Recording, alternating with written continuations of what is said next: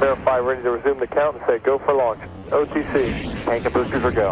TTC, TTC is go for launch, sir. And thank you.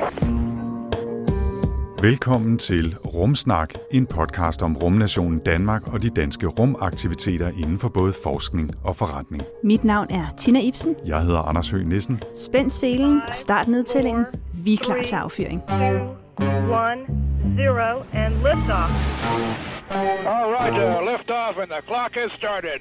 Velkommen til Rumsnak episode 3, hvor det i dag skal handle om sorte huller. Da, da. Da, da, ja. Vi skal både høre lidt generelt om sorte huller, og så skal vi tale med Troels Harmark om relativitetsteori, og med Marianne Vestergaard, som især beskæftiger sig med, hvordan man observerer på sorte huller.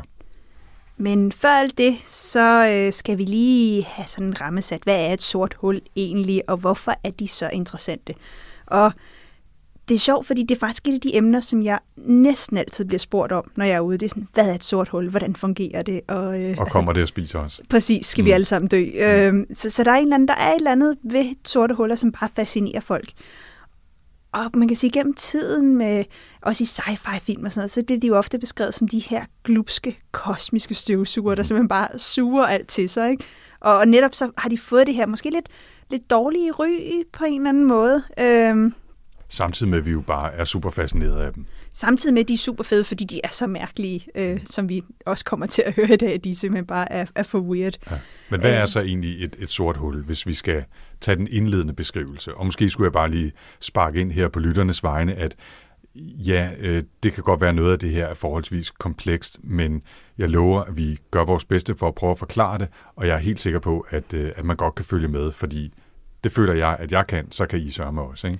Så. Men altså, jeg vil også sige, at sorte huller er faktisk en af de emner, som jeg har måttet bryde min hjerne meget med. Altså, jeg er ikke helt sikker på, at den stadig er helt på plads, men det er sådan lidt det der med at forstå, hvad sorte huller er, og forstå en ny fysik og en ny måde at, at lave matematik på, som man også skal for faktisk at beskrive nogle af de her sorte huller rent teoretisk. Det bliver mærkeligt. Ja. Ja. Det bliver virkelig, virkelig mærkeligt. Men, men altså tilbage til at prøve at, at forklare, hvad det sådan er helt Hvad grundlæggende. er. Ja. Altså, normalt så beskriver vi et øh, sort hul som en singularitet. Mhm. Mm-hmm. Så det er en masse, der er samlet i et punkt. Og det vil sige, det er et punkt, der ikke har nogen udstrækning. Du kan ikke måle en diameter på det, og det, og det er simpelthen samlet så tæt, at det har en uendelig tæthed, eller sådan en uendelig den- densitet. Øhm, og det er sådan, at øhm, når det her materiale ligger så tæt, så bliver tyngdekraften meget, meget, meget voldsom. Og man skal forestille sig simpelthen, altså når vi ser øh, sorte huller ude i universet, så er det et eller andet, der er meget, meget, meget, engang har været meget stort, og som så via måske en supernova eller noget andet, og så er blevet presset sammen til det her ene lille bitte punkt. Og jamen altså massen af, af, af et sort hul kan variere meget. Øhm, så normalt så har vi de her øh, sorte huller, der er sådan solmasser, øhm, og en enkelt solmasse, det er det, vi siger, jamen, det er så meget, at solen vejer. Så vi bruger solen som en slags måleenhed, og så siger vi, Præcis. hvor meget vejer et, et sort hul så, og det kan være fra helt ned til 3-4 solmasser, og helt op til altså mange milliarder, eller flere milliarder i hvert fald. Ikke? Præcis, præcis. Ja. Og, en, og en solmasse, mm. det er 2.000 billioner billioner tons. Okay, Øh, og vi plejer at sige, at det er 1,9 gange 10 30 kilo. Det er altid sådan, så okay, 10 30 kilo cirka, det er solens masse. Så det, Ja. det er sådan, vi, øh, vi arbejder på det. Så det er Men altså, altså- 10 med. 2.000 billioner billioner tons. Præcis. Okay, og det der jo så er med sorte huller, fordi de er presset så hårdt sammen, så altså, skal man forestille sig, at en solmasse, de her øh, 2.000 billioner billioner tons, eller 1,99 gange 10 30 kilo, bliver presset sammen, så diameteren er cirka 6 kilometer. Så hele solens masse presset sammen til en bold, der kun er 6 km i diameter. Og så i øvrigt 3 eller 100.000 eller 10 milliarder af dem samlet i sorte huller. Ikke? Præcis. Og det, det er også der, hvor det er meget sjovt, fordi man, så siger man nemlig, at solen ville bare være 6 km i diameter. Men nu har jeg jo lige sagt, at et sort hul var en singularitet og et enkelt punkt. Og det er fordi, det er sådan, at når tyngdekraften er så stor fra den her singularitet, der bliver dannet, så kan man ikke slippe væk fra et sort hul. Øhm, og man kan sige, hvis man skulle slippe væk fra et sort hul, så skal man rejse med en vis hastighed. Så det er det samme som, hvis vi skal sendes op i, væk fra, fra jorden op i rummet, jamen så skal vi rejse med det, der hedder undvigelseshastigheden. Fordi vi har tyngdekraften på jorden, der trækker os ind mod centrum. Øhm, Og for at undslippe jordens tyngdekraft, så skal vi rejse med omkring 11 km i sekundet for at slippe væk fra jordens tyngdekraft. Men når vi har sådan en singularitet, så for at slippe væk fra det område, skal vi faktisk rejse hurtigere end lyset. Og det er der ikke noget, der kan. Det fastslog Einstein i hans specielle relativitetsteori øh, i starten af 1900-tallet. Mm.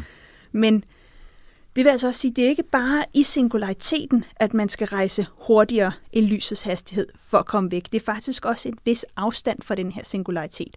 Og i jordens tilfælde, jamen, der skal man simpelthen 6 km væk fra den her, eller 3 km i radius fra den her singularitet, for at kunne slippe væk. Og det er derfor, vi siger, at jamen, det er 6 km i diameter. Altså det, det svarer til en, en kugle, kan man sige, med en vis diameter, afhængig af, hvor mange solmasser det her sorte hul så består af. Og det er i virkeligheden det, man taler om. Ja, så, så man skal ikke forestille sig en bold på 6 km i diameter, som er tungt stof på den måde. Nej, nej. Mm. Altså det, det er i hvert fald ikke det, man tror i det.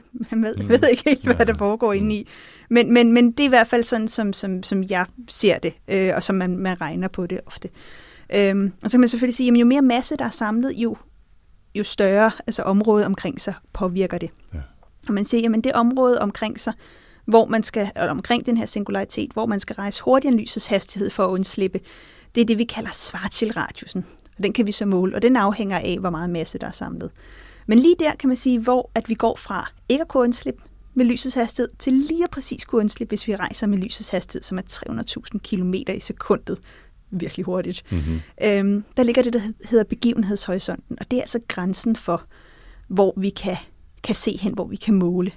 Øh, så der er masser, der kan slippe ind, men der er ikke noget, der kan slippe ud. Øh, og det er også et af de store problemer med sorte huller i dag, fordi at, øh, man kan sige, at hvis, hvis du og jeg, Anders, vi, vi tænker, nu tager vi en tur ud i rummet, mm-hmm. og nu vil vi finde ud af, hvad der er i et sort hul. Øh, og så af en eller anden grund, så var det dig, der sagde, at jeg skal nok være den, der tager ind med Jamen, min mobiltelefon. Ikke? I det her scenarie, så har jeg forestillet, forestilling om, at det er dig, der sender mig ind i et øh, sort hul, mere end mig, der Det kunne også noget. sagtens ja, ja, okay, være. Ja. Men øh, vi skubber dig ind i et sort hul med ja. din mobiltelefon. Ja, det er fint. Øh, og så siger jeg, Anders, du skal bare lige ringe ud til mig. Øh, med, med de data, med, med hvad du ser. Så selv hvis du kunne overleve turen derind, jamen så er det sådan, at de radiosignaler, som mobilsignaler sendes med, jamen de rejser med lysets hastighed. Og det vil sige, selvom vi stod altså med nærmest en meters afstand og ringede i hver vores mobiltelefon, så ville du kunne høre tingene fra min side af, men jeg vil aldrig kunne høre noget fra dig. Fordi der ikke er noget, der kan Fordi undslippe der ikke er noget, det der sorte huls øh, tyngdekraft. Præcis, og ja. det er jo et af de store problemer i dag, hvis vi nu altså teoretisk set, det kan vi ikke lige nu, men hvis vi kunne sende noget ind i et sort hul, så ville vi ikke engang kunne få de data ud. Nej. En, en ting, som jeg synes er, er interessant her, det er, at der findes jo andre meget, meget tunge objekter i universet, neutronstjerner og den slags ting.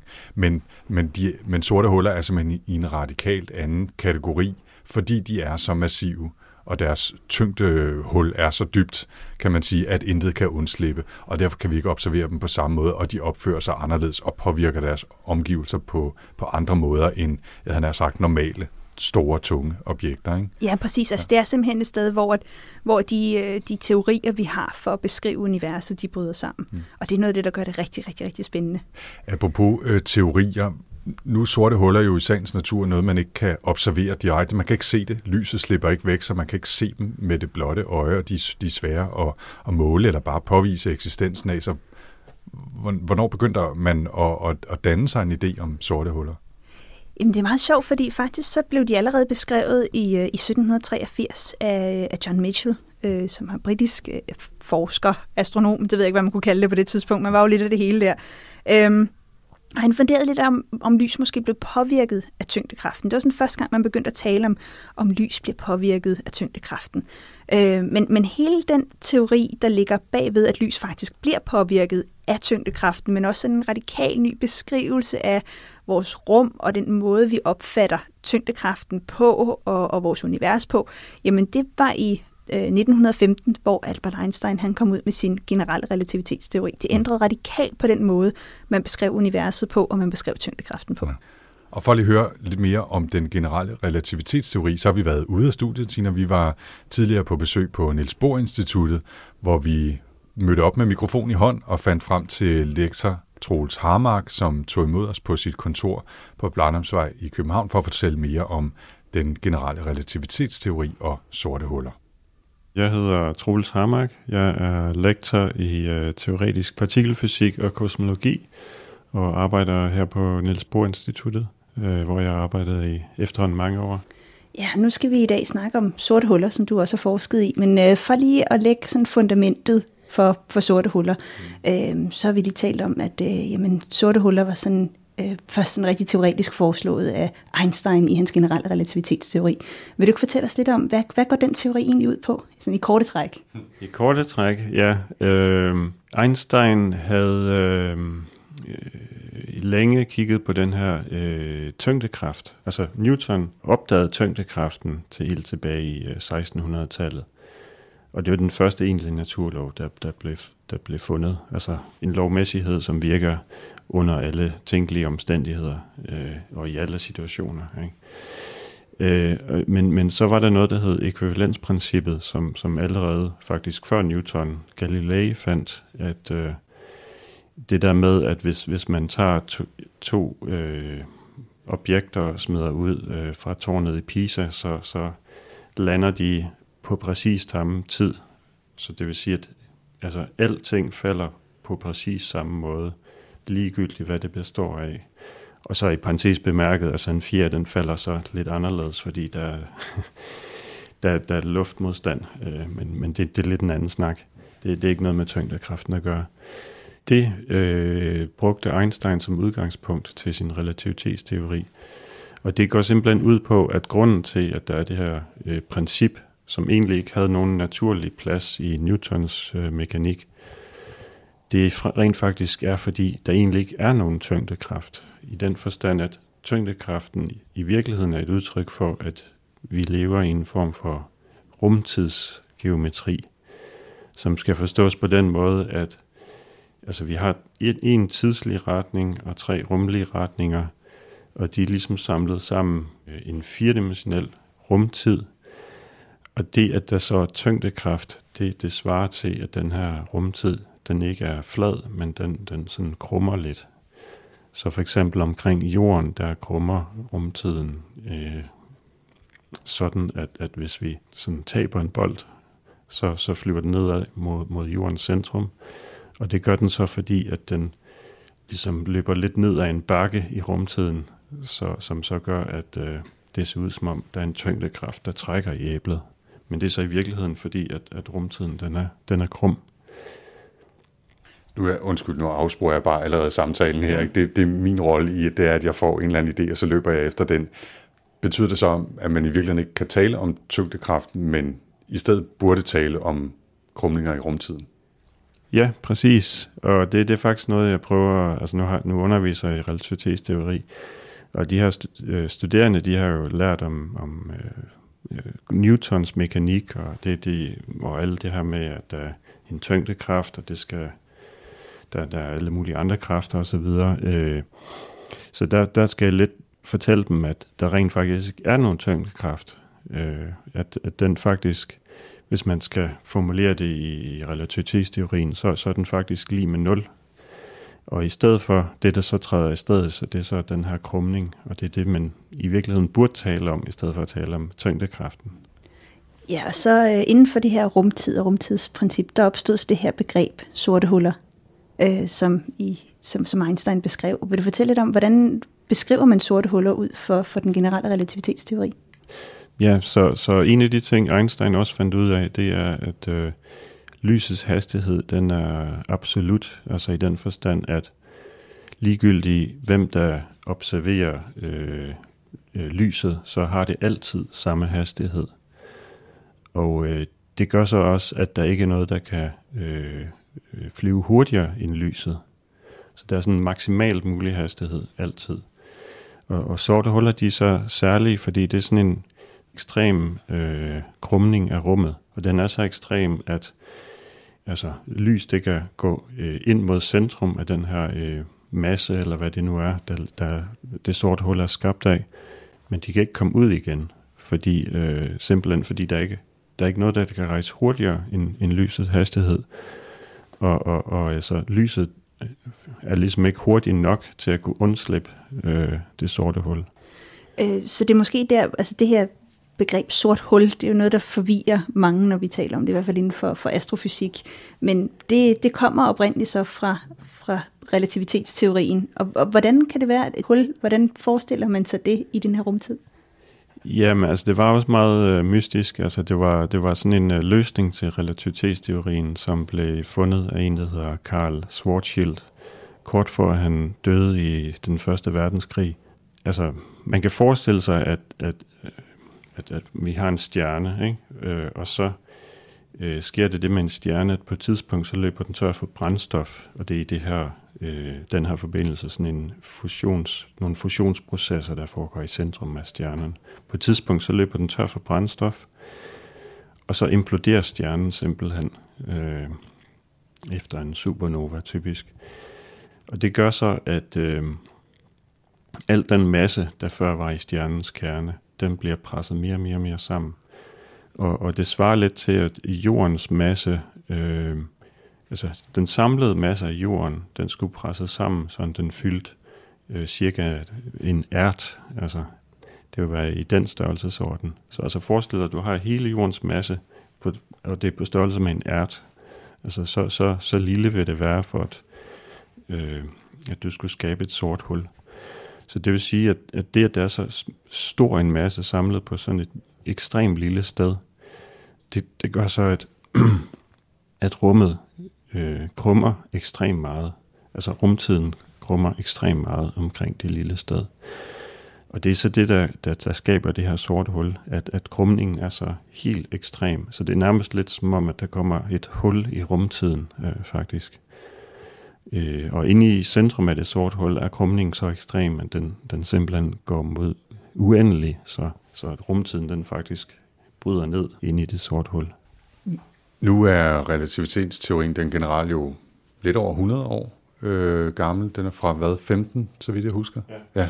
Og, øh, og, og du beskriver, hvordan der faktisk gik nogle år, før man sådan for alvor begyndte at, at, at kunne tænke sorte huller, den her konstruktion, øh, ind i, i lys af den her teori. Er vi så der nu, at vi, øh, og I, med vi mener jeg ja, øh, du og dine kolleger, forstår sorte huller i lys af, af det, den teoretiske baggrund i relativitetsteorien osv., eller er, er der stadigvæk ting, øh, I mangler at vide her? Der, der er masser af ting, vi mangler at vide. Altså, altså en af de afgørende ting, det er, at øh, relativitetsteorien, som vi kender den, den, den øh, ikke inkluderer øh, kvantemekanik. Så, så, så, så vi forstår ikke, øh, hvordan vi skal øh, kombinere relativitetsteori og kvantefænomener. Og, og en af de, de steder, hvor det ligesom øh, kommer ind, det er med Stephen Hawkings opdagelse af, at der kommer stråling ud fra sorte huller, den såkaldte Hawking-stråling. Og det kan så gøre, at øh, hvis man har et sort hul, øh, og der ikke er andet, altså, som ligesom falder ind i det sorte hul, altså det er bare helt isoleret, så vil det langsomt blive mindre og mindre, fordi at det ligesom har den her Hawking-stråling, som stråler ud fra det sorte hul. Og hvis man så forestiller sig, at det sorte hul, det er lavet af oprindeligt måske af en stjerne, som, som så er inde i det sorte hul på nuværende tidspunkt, øh, så kan man ikke længere, efter det sorte hul er skabt, få adgang til den information, der lå, lå i stjernen. Altså, hvad, hvad bestod stjernen præcis af, og, og så videre. Det, det er simpelthen det, det er gemt på den anden side af den såkaldte begivenhedshorisont, og det er ligesom det sted, hvor man, man ikke har adgang til længere, fordi at der er ikke noget, der kan undslippe det sorte hul. Men altså, det kan stadigvæk blive mindre på grund af den her Hawking-stråling. Så med tiden, så vil det formentlig helt øh, altså evaporere, altså blive, øh, blive til ingenting. Øh, Øh, og, og, og spørgsmålet er så, hvor den her oprindelige information om, om, om hvordan sorte, det sorte hul blev dannet, hvor bliver den af? Det, det hedder så informationsparadoxet, og det, det er ligesom øh, sat lidt på spidsen, hvordan øh, man skal forene kvantemekanik og relativitetsteori. Fordi den her Hawking-stråling, det er noget, der er forudsagt af, af kvantemekanik. Relativitetsteorien, det, det siger så, at der er ikke noget, der kan undslippe det sorte hul. Og hvis man ligesom kombinerer de to ting, så får man lidt et paradoks. Fordi så får man, at, at øh, information kan forsvinde. Og, og det er vi ikke så glade for i fysik, fordi øh, Altså det betyder lidt, at vi, at de fysiske love mister deres forudsigelseskraft, og, og det er vi ikke så glade for, i hvert fald ikke som fysikere. Så der er stadigvæk lidt arbejde på. Præcis, ja. Og det var altså her lektor Troels Harmark fra øh, Niels Bohr Instituttet, der fortalte, da vi var på besøg. Og jeg bliver simpelthen bare nødt til at sige, at der er et eller andet, øh, som vi også talte om i interviewet, noget historiens vingesus over at være derinde. Ikke? Der er virkelig været besøg gennem tiden af nogle meget, meget prominente forskere, udover selvfølgelig Niels Bohr selv, og der er bare noget stemning over at være der. Og jeg kan også huske, at jeg et par gange har, har haft lejlighed til at være på besøg i hans gamle kontor, som jo er bevaret der, som det så ud dengang han selv var der, når jeg har været derinde og lave interviews også tidligere. Og det er altså, det synes jeg er en helt særlig fornemmelse at være der. Men du har jo, Ja. du har jo haft din gang der også. Ja, men altså, nu, jeg havde en del undervisning, øh, og der, er- man har også det gamle Auditorium A, som er, er Niels Bohr, så det er designet af Niels Bohr. Øh, og det er sådan både lidt fedt, øh, fordi der hænger sådan nogle billeder, hvor man bare ser den ene Nobelprismodtager efter den næste, mm-hmm. der bare sidder på rækken, hvor man så selv sidder og får undervisning. No pressure. Til gengæld er de virkelig dårlige at sidde på, de der stole der. Men altså, Niels Bohr Instituttet er et specielt sted, fordi det emmer jo netop også bare af den, de her opdagelser og, og, de her altså, stor fysik gennem tiden. Øhm, og, og et af de allerførste kurser, jeg havde, der laboratoriekursus, det var nede i Niels Bohrs, øh, eller i, i NB's øh, kælder. Mm-hmm. Og det var sådan lidt sjovt, fordi der, der fik man også sin, sin prøve på, om jamen, kunne man få lov til at fortsætte eller ej. Fordi det er sådan, alle bygningerne derinde, de er, de er simpelthen forbundet via et meget sådan mærkeligt kældersystem, og der er halve etager og alt muligt andet. Øhm, og det var sådan den første test, kunne man finde fra laboratorieøvelserne, altså der, hvor vi havde dem, over til kantinen. Så øh, når man kunne klare den via kælderen, uden at skulle op, så øh, kunne man være rigtig studerende der. så, så havde man øh, fået sit øh, spejdermærke derinde. Det må man sige. Jeg ved ikke, om jeg kunne... Øh, ja, vi talte lidt om, jeg ved ikke, om jeg kunne finde vej igen, så vi, øh, vi snød faktisk lidt, da vi skulle derhen og bare tog den over. Øh, Tog den ind og hovedindgangen. præcis. Ja. Nå, Tina, vi har, øh, vi har talt om sorte huller, og vi har hørt Troels Harmark fortælle om relativitetsteori og rumtid og, og sorte huller i den kontekst. Men der foregår også en masse, jeg har næsten lyst til at sige mere praktisk arbejde, når det handler om at forstå, hvad, hvad sorte huller er, hvordan de udvikler sig osv. Jamen præcis. Altså man kan sige, efter at, at Einstein var kommet frem med sin teori, i, øhm, og man sagde, okay, jamen, men nu har vi en teori, fordi findes de så egentlig i virkeligheden? Altså, det har faktisk været ret meget den generelle relativitetsteori, er noget, der så man senere har brugt rigtig mange år på at prøve at finde ud af, at det så også sådan, det er i virkeligheden. Fordi på det tidspunkt, da den kom ud, var det bare en matematisk teori. Der var egentlig ikke noget, altså der, der var mange ting, der ikke var målt endnu til at kunne, kunne man sige, understøtte den. Øhm, så jagten begyndte jo at, at gå på de her øh, sorte huller i virkeligheden. Øhm, og, og man kan sige, på mange måder, der blev den faktisk først afsluttet i år tidligere, her i 2019. Mm. Fordi der tog man det første billede af området lige omkring et sort hul. Altså lige uden for begivenhedshorisonten. Så det var faktisk det første sådan reelle, okay, sorte huller er her virkelig. Altså, vi, vi har ikke nogen anden forklaring på det her, som man så, som var et sort hul i, øh, i en anden galakse, der hedder M87, mm. som man så. Altså man har haft øh, observationer, som mere end antydede, at de nok eksisterede. Man kunne se, hvordan lyset har bøjet sig i forskellige øh, dele af rummet osv. Men, men her i april var det første gang, man fik et, et billede så tæt på det, man kan komme af noget, som øh, lys ikke undslipper fra, og derfor kan man ikke tage et billede af det direkte. Ikke? Jamen præcis. Ja. Altså indtil da havde det bare været øh, forskellige typer stråling, man havde modtaget fra, fra Mælkevejens centrum og fra centrum af andre galakser. Øhm, så vi har i, øh, i, i retning af Mælkevejens centrum, i retning af stjernebilledet Skytten, som ligger der, der, øh, der har der ligget det, man på det tidspunkt bare kaldte en kilde, som hed Sagittarius A. Og på det tidspunkt, jamen, der kunne man bare se, der kom en masse stråling herindefra. Øh, og så rent teoretisk, jamen, hvad var det så egentlig? Og noget af det, som man så har arbejdet på at forstå, det er at sige, men, men, men et sort hul er jo sort, så det stråler jo ikke. Men når materiale falder ind i sådan et sort hul, så kan vi nemlig se, at så bør det lyse op. Det var der teorier, der sagde. Og det kunne man så gå ind og sige, okay, men det her mener vi, det sker i vores egen galakse. Men når man kiggede ud på rigtig mange andre galakser, så kunne man også se, at de havde et meget, meget lysende centrum.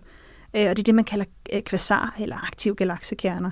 Og derfor så er det nu, at jamen, der er der ikke bare et sort hul i centrum af vores galakse, men det er der nok i alle galakser. Og næste step er jo så også, at øh, ja, kan vi på en eller anden måde observere dem bedre, end bare ved at se på det her lys, der bliver udsendt. Ja. Og lige præcis det her med, at at forske i sorte huller og observere dem på forskellige måder øh, med forskellige instrumenter, det er noget af det, som optager mange forskere lige nu. Og en af dem, det er Marianne Vestergaard, som er lektor på Dark Cosmology Center på Københavns Universitet. Og hende har vi også talt med her i Rumsnak for at høre hendes bud på, hvad det er, der er spændende ved sorte huller, og hvordan hun forsker i dem. Så sorte huller kan blive dannet ved øh, meget tunge stjerner, øh, når de kommer til i slutningen af deres øh, levetid, så har de opbrugt alt den gas, der er i centret af stjernen. Og så kan den ikke opretholde øh, det strålingstryk, den har, så, øh, så stjernen falder simpelthen sammen. Og kernen af stjernen kan så være stor nok til, at når det sammenfald, det kollaps, det sker, at det så falder sammen til, direkte til et sort hul, i stedet for at falde sammen til et, for eksempel en neutronstjerne. Det kan det godt, hvis det er en, en lidt mindre kerne. Så det er en måde, man kan lave sorte huller, eller man naturen laver sorte huller. Øh, men de er så ret små, de er ikke mere end måske tre solmasser til omkring en 80 solmasser, eller deromkring, at man kan danne på den måde, eller naturen kan danne på den måde. Men øh, vi kan se, at der er meget, meget tunge sorte huller i, i det fjerne univers. I galakser, som sidder naturligvis uden for vores egen mælkevej, men også sidder i centret af vores egen mælkevej. Og de har masser, altså de er så tunge som mere end en million gange en solens øh, vægt og de kan komme helt op til det, der svarer til 10.000 millioner gange solens vægt. Så det er, det er rigtig tungt. Og noget af det, noget af den øh, tunge vægt, den kommer fra, at det simpelthen har slugt en masse gas, men vi mener altså også, at nogle af de, de tungeste sorte huller kan være dannet ved et kollaps af en kæmpe sky, gassky, tidligt i universet. Og det er så også noget af det, som mig og mine kollegaer faktisk øh, forsøger at undersøge, om hvordan er de første sorte huller faktisk dannet. Er det helt små sorte huller, som er dannet ved et stjernekollaps, eller er det dannet ved et direkte kollaps fra en kæmpe gassky, som måske efterlader et sort hul, som er omkring 1000 øh, gange så tung som solen. Men hvordan observerer man egentlig noget, som ikke lyser, som vi ikke kan se? Øh, hvordan klarer I den udfordring? Ja, det er, jo, det er jo svært at se noget, der både er sort og ikke har en overflade, fordi vi regner nemlig ikke med, at det har en overflade, fordi så vil vi kunne se det på, øh, hvis der er noget meget lysklart lige ved siden af, så vil vi se det ligesom måneskin, ikke? fordi solen skinner på månen, og så derfor kan vi se månen. Den lyser jo ikke i sig selv. Men når gas forsøger at komme ind på det sorte hul, eller falder ind mod det sorte hul, så skal det af med en masse energi, og så har den en tendens til at lægge sig i en skive, som så på grund af at tyngdefeltet det er kraftigere tættere på det sorte hul, end det er længere væk, så vil den gas så blive sammenpresset. Og når du sammenpresser en gas, så bliver den varm. Og så bliver gassen simpelthen så varm, så den stråler i røntgenstråling og i ultraviolet stråling, men den kan også stråle i optisk visuelt lys. Og det er det, vi så kan se. Vi kan se det lys fra gassen, der forsøger at komme ned på det sorte hul. Så I ser i virkeligheden effekten af det sorte hul, kan man sige det, eller ja omstændighederne omkring det sorte hul. Ja, indirekte ser vi, at det sorte hul må være der, fordi vi ser den her meget kraftige stråling. Vi kan også se på de data, vi får, at den gas bevæger sig med rigtig store hastigheder. Øh, I Mælkevejens centrum, der er der også et sort hul, som er omkring 4 millioner gange så tung som solen. Der er stjerner, som er tæt på, som, som vi faktisk kan se med vores teleskoper, og se, de flytter sig, og de flytter sig med hastigheder, som svarer til øh, adskillige millioner kilometer i timen. Og vi kan se, at det så, de alle sammen bevæger sig om det samme punkt, øh, som vi så også mener, det der det sorte hul er. Og deraf kan vi faktisk måle, hvor tungt det sorte hul er. Men alt det gas, vi ser, og de stjerner, vi ser, de har meget høje hastigheder. De drøner afsted derude, og det er også derfra, at vi kan, vi kan faktisk indirekte se, at der må være et sort hul. Nu nævnte du, at øh, der er stråling i forskellige dele af, af spektret. Mm-hmm. Øh, hvilke instrumenter bruger man så når man skal se øh, i mere eller mindre øh, store gåseøjne på et sort hul eller mod et sort hul? Så det afhænger lidt af, hvad det er, vi skal kigge på. Så hvis det er, at vi meget gerne vil se på øh, nogle af de, øh, noget af det gas, som er lige på vej ind i det sorte hul, så skal vi op og kigge i røntgen, for det er de allerhøjeste energier. Øh, så skal vi bruge røntgensatellitter, og det betyder så, at vi skal bruge en rumsatellit. Og der er, har vi et par stykker, som er i banebevægelsen om, om jorden i øjeblikket, og der er en, der hedder Chandra, en røntgensalit. Vi har også en, der hedder Swift, og det er den, jeg selv bruger ret meget, fordi den er, øh, den er skabt til at kunne øh, reagere meget hurtigt på øh, nogle pludselige ting, der sker, for eksempel en eksplosion, en supernova-eksplosion, eller i det her tilfælde, hvor det sorte hul pludselig beslutter sig for at at sluge en masse gas, så, så kommer der et kæmpe udbrud af røntgenstråling, og øh, så vi, vi benytter os lige præcis af Swift-teleskopet til at observere øh, den slags øh, fænomener, hvor vi ser, øh, vi kalder det flares, hvor, hvor der sker et, et stort udbrud af øh, røntgenemission, som så kommer, øh, som vi så kan studere. Så. Hvil- Hvilke andre øh, instrumenter eller observationer kan man foretage? Nu talte du meget her om røntgenstråling. Mm. Er, der, er der andre øh, måder at, at kigge på? Ja, det er der, fordi vi er så heldige lige præcis de her objekter, de, øh, på grund af de her meget energirige øh, givenheder, der er, så stråler det faktisk i ved alle bølgelængder, både røntgen og gammastråling faktisk, men røntgen, ultraviolet, optisk, infrarød, radio, over hele det elektromagnetiske spektrum. Og så derfor har vi travlt, fordi vi øh, faktisk observerer med, med forskellige satellitter og med forskellige teleskoper, og vi har også, øh, så, så, så kort tid som i går, fik vi nye observationer med øh, et radioteleskop, som øh, stort array, som er over i England for eksempel. Ikke? Så jo, vi, vi kan simpelthen se over alle bølgelængder, så vi bruger også øh, rumteleskopet, Hubble-rumteleskopet til at observere med, hvor vi så ser på den linjegas, eller den gas, som øh, emitterer i nogle bestemte bølgelængder, en bestemt energi, og, hvor vi så kan se på bredden af linjerne, hvor hurtigt gassen bevæger sig, og det bruger vi så til at øh, måle massen øh, af det sorte hul, hvor, hvor tungt det sorte hul er. Men nu taler vi om, at, at uh, mange af de her sorte huller, dem finder vi i centrum af galakser. Mm. Øhm, er det sådan, at alle galakser har sorte huller, og kan man finde dem andre steder, se dem andre steder, end kun i centrum af de her galakser? Vi øh, fra de målinger, vi har lavet, der er meget, der tyder på, at alle galakser har sorte huller. Sådan, stort set. Vi har nu fundet nogle galakser, som er meget små, som har ikke så mange stjerner, og de, er ikke, de har ikke en, en central koncentration. De virker som om, det er bare sådan en samling stjerner, der ligger sådan vidt spredt. Der er vi ikke helt sikre på, om de galakser har sorte huller i centrum. Øhm, men det vil tiden vise. Det kan også muligvis være, at de er så lette, de sorte huller, der er ikke særlig meget gas omkring, og så er det meget svært for os at se dem. Øh, men der er også sorte huller andre steder. Der er de sorte huller, som vi snakker om først, dem der bliver dannet ved at stjerner kollapser, de er ikke så store. De er de der 3 til måske 100 solmasser, og de er fordelt over hele galaksen. Så de kan sidde i områder, hvor galaksen er ved at danne nye stjerner. Det sidder i spiralarmene, øh, mange forskellige steder. Så, og dem kan vi også se, specielt også ved at kigge efter klar røntgenstråling. Det er der, hvor de har det, det meste af deres øh, stråling fra. Så det er der, der, man kan finde dem bedst. Nu er, øh, har vi jo især fokus på i den her podcast den, den danske øh, rumforskning og de danske rumaktiviteter.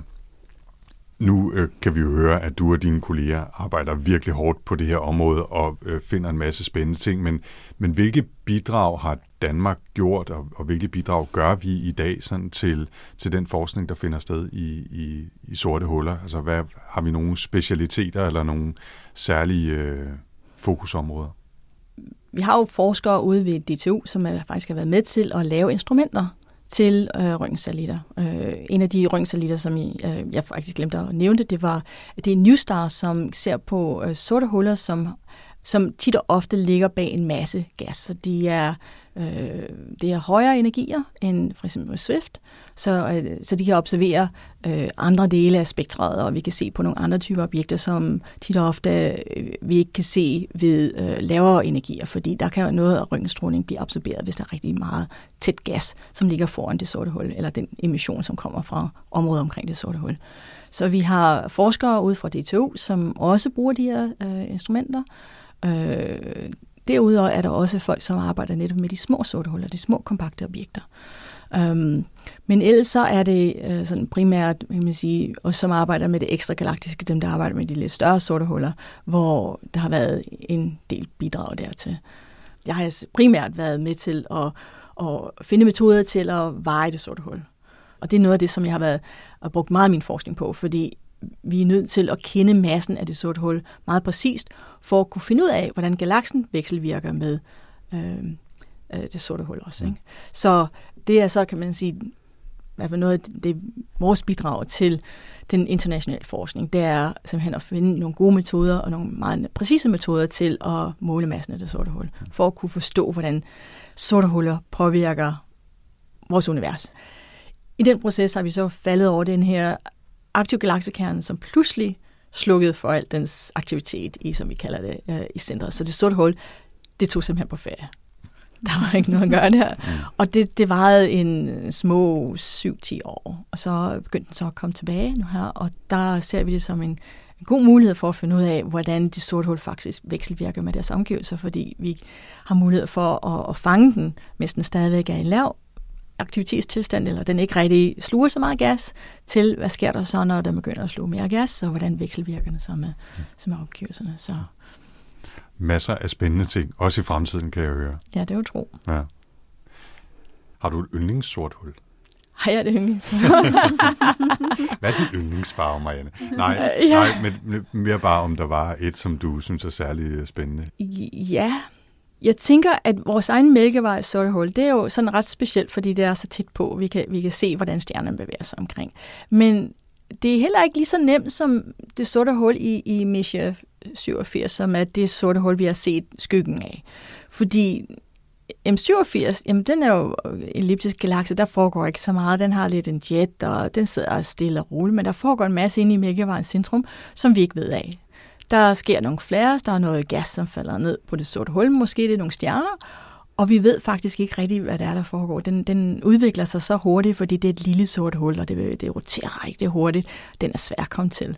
Den synes jeg er spændende. Og så lige det aldende objekt, som jeg i øjeblikket er ved at observere, fordi den har det med at, at lege lidt gennemleje. Så, så det er en udfordring for os. Så, så det vil jeg nok sige. De to synes jeg er rigtig spændende, fordi de, de faktisk stiller os over for nogle meget, meget øh, store udfordringer. Og det er jo nok det, vi er lidt forelsket i os forskere, ikke? når det er, vi bliver udfordret. Ja, så forskning inden for sorte huller er altså i fuld sving. Og øh, som sagt, først her i 2019, der fik vi det første billede af området lige omkring et sort hul. Så næste skridt, det bliver så at observere endnu flere sorte huller og få endnu flere teleskoper tilknyttet det her Event Horizon teleskop, som faktisk er øh, mange forskellige teleskoper, man kan sætte sammen til at virke nærmest som et kæmpe teleskop. Jo flere teleskoper man kan slutte til det her netværk, jamen jo bedre bliver billederne, jo højere opløsning kan man tage de her billeder af. Så, så det bliver rigtig, rigtig spændende at følge. Øhm, rygterne, som man sådan kan lytte, hvis man lytter lidt på vandrørene i øh, nørdkredse, så, så det næste, som man gerne vil, som, som Marianne også har talt om, det er netop at tage et billede af Mælkevejens sorte hul, øhm, Sagittarius A, og det bliver rigtig, rigtig spændende at se, om hvornår og øh, at det kommer, og, mm. og hvad det viser. Ja, og, der, og her er der jo så, skal vi måske sige, et lille bitte dansk øh, input også, fordi det, der hedder Greenland Telescope, er blevet knyttet sammen med øh, Event Horizon Telescope, ikke? Som, øh, som tog det her billede i april af det sorte hul, øh, M87, ikke sandt? Præcis. M87. Og, øh, og så vidt vi kan lige se, så er der ikke aktuelt i talende stund nogle observationer, hvor Greenland Telescope har været direkte med, men det skal det altså være i fremtiden. Så der er der i hvert fald en lille smule dansk forbindelse der, udover selvfølgelig de forskere, som Marianne og hendes kolleger øh, allerede er. Ikke? Ja, så det bliver meget, meget spændende at følge her de næste. Ja, det er jo år, det er jo, vi ved jo ikke, hvornår det næste kommer, så det bliver spændende. Det kan være i morgen, det kan være om, øh, om måneder, at vi får de næste resultater. Ja. Og både Marianne her og, og Troels også tidligere har, har jo sagt, at jamen, øh, der er materiale nok til mange, mange, mange års forskning i det her nu. Der er stadigvæk massevis af ting, man ikke ved nu. Så, øh, så jo flere instrumenter, vi kan få koblet på, jo flere teoretikere, der kan sidde og, og kloge sig på, hvordan tingene hænger sammen, jo bedre. Det er helt rigtigt. Mm. Øhm, og noget af det, som vi, kan man sige, vi kunne også have talt i det her i timevis, men noget af det, vi kunne i faktisk hvert fald. ja, kunne i hvert fald. Øh, men noget af det, vi ikke er nået at komme ind på, det er det her med, øh, med størrelser på sorte huller. Så vi har talt om, det kunne være tre solmasser og millioner af solmasser osv. Men der var også for nogle år tilbage et kæmpe ramaskrig, da man byggede den store partikelaccelerator nede på CERN. Fordi det, man gør der, det er, at man, man, øh, man banker øh, partikler så hurtigt sammen, at man faktisk teoretisk set kunne få noget materiale presset så meget sammen, at man kunne få dannet sådan nogle bitte små sorte huller. Og så var det jo så, jamen hvis sorte huller er de her glupske støvsuger øh, ting, øh, som vi nu har hørt, at det er de ikke. Mm. Øh, de virker bare via tyngdekraften eller bøjning af rumtiden, alt efter hvordan man beskriver det. Jamen, vil vi så alle sammen blive suget ind i det her sorte hul, øh, og ville det være jordens endelige, og var fysikerne bare sådan nogle onde Dr. Evil-typer. Som laver Doomsday Machines nede i uh, Cerns kælder i Schweiz. Præcis. Mm. Øhm, men det der, det, der ligger i det, altså det her, at, at netop sorte huller, de behøver ikke være store. Altså, de kan også være helt små og bare jamen, bestå af, af materialet fra enkelte partikler, der er blevet presset tæt, tæt, tæt sammen. Men det er sådan, at, øh, at de her små sorte huller, jamen, øh, de fordamper faktisk langsomt, øh, og det hørte vi også uh, Troels komme en, en lille smule ind på, så de mister deres masse langsomt. Det er det, man kalder Hawking-fordampning, som Stephen Hawking han, øh, han forudsagde. Mm. Og derfor man sige, okay, jamen, når de så fordamper, så når de simpelthen fordampe, inden de kan vokse så store nok til at blive en reel trussel. Så hvis man sidder derude og er nervøs og tænker, uha, de her sorte huller, de lyder altså virkelig, virkelig slemme. Jeg håber ikke, der er nogen, der laver et i min baghave. Så behøver man ikke være bekymret. For det første, fordi der med ret stor sandsynlighed ikke er nogen, der laver et sort hul i ens baghave. Og for det andet, fordi hvis det skete, øh, så vil de være så små, og i øvrigt vil de fordampe at øh, de ikke vil vokse så store og omsluge hele jorden på et, øh, på et splitsekund. Jamen præcis, og så var der så mange, der sagde, Nå, men det er jo bare en teori, og hvor ved vi fra, at det her er rigtigt. Øh, men det er faktisk sådan, at det, der omgiver os, øh, det, der omgiver jorden, vores atmosfære, det er måske den bedste partikelaccelerator, vi har. Øh, fordi mm. at... Øh, at atmosfæren bliver hele tiden bombarderet af kosmisk stråling, og det er partikler, der kommer med en meget høj fart ud fra rummet. Og det banker ned i de øverste dele af vores atmosfære. Og det var sådan, jamen, altså, hvis vi kan få dannet sorte huller ned øh, i partikelacceleratoren på CERN, jamen så skulle man også mene, det mener man, så skulle der dannes små sorte huller i vores atmosfære hele tiden. Og i hvert fald de sidste 4,5 milliarder år, der er der altså ikke blevet dannet et sort hul, der har slugt os alle sammen. Mm. Så derfor er det også, som siger, der var altså ikke noget at være bange for i de her sorte huller, der teoretisk set kunne dannes øh, ned på CERN. Ikke endnu i hvert fald. Ikke endnu i hvert fald, nej. Okay, it's a nice ride up to now. Nå, Tina, øhm, jeg tror, det er blevet tid til at runde af på vores snak i den her omgang om, øh, om sorte huller. Jeg synes i hvert fald, at jeg er blevet meget klogere. Det synes jeg helt sikkert også, jeg er blevet. Ja. Og, og for lige at opsummere, ikke, så har vi har hørt uh, Troels Harmark fortælle om den generelle relativitetsteori og sammenhæng med de sorte huller, og Marianne Vestergaard hun berettede om nogle af de observationer, man efterhånden kan lave på, eller omkring øh, sorte huller, og deres interaktion med galakserne og, og gasserne omkring sig. Så det er ikke forskning, der er afsluttet. Det kommer til at foregå øh, mange år endnu. Jeg håber, vi også får nye smukke billeder af sorte huller i fremtiden. Det glæder mig rigtig meget til at se. Ja, det gør jeg godt nok også. 3, 2, 1, 0, and liftoff. Og med det er Rumsnak landet for denne gang. I næste episode skal vi se på nogle af de virksomheder, der på mange forskellige måder er involveret i at lave forretning, som tager udgangspunkt i rummet. Og vi håber selvfølgelig, I vil lytte med igen her i Rumsnak. Ja, hvis man gerne vil vide lidt mere om Rumsnak, så kan man gå ind på rumsnak.dk, eller man kan gå ind på vores Facebook-side, som ligger på facebook.com rumsnak. Man kan også skrive til os på Twitter med hashtagget Rumsnak. Tina er, At Tina underscore Ibsen. og jeg hedder Anders Stade 4ND3RS. Vi tager altid meget gerne imod input og idéer, og husk, at hvis I synes, det har været spændende at lytte til Rumsnak, så er I meget velkomne til at dele det med jeres familie, podcastvenner, kolleger eller andre gode rumfolk. Der er garanteret gode rumfolk derude, også nogen, som du kender. Hvis du har lyst til at give os en rating i iTunes også, så vil det være meget fornemt.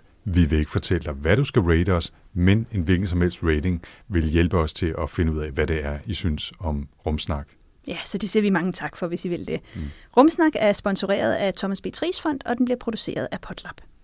Jeg hedder Tina Ibsen. Og jeg hedder Anders Høgh Nissen. Tak for denne gang.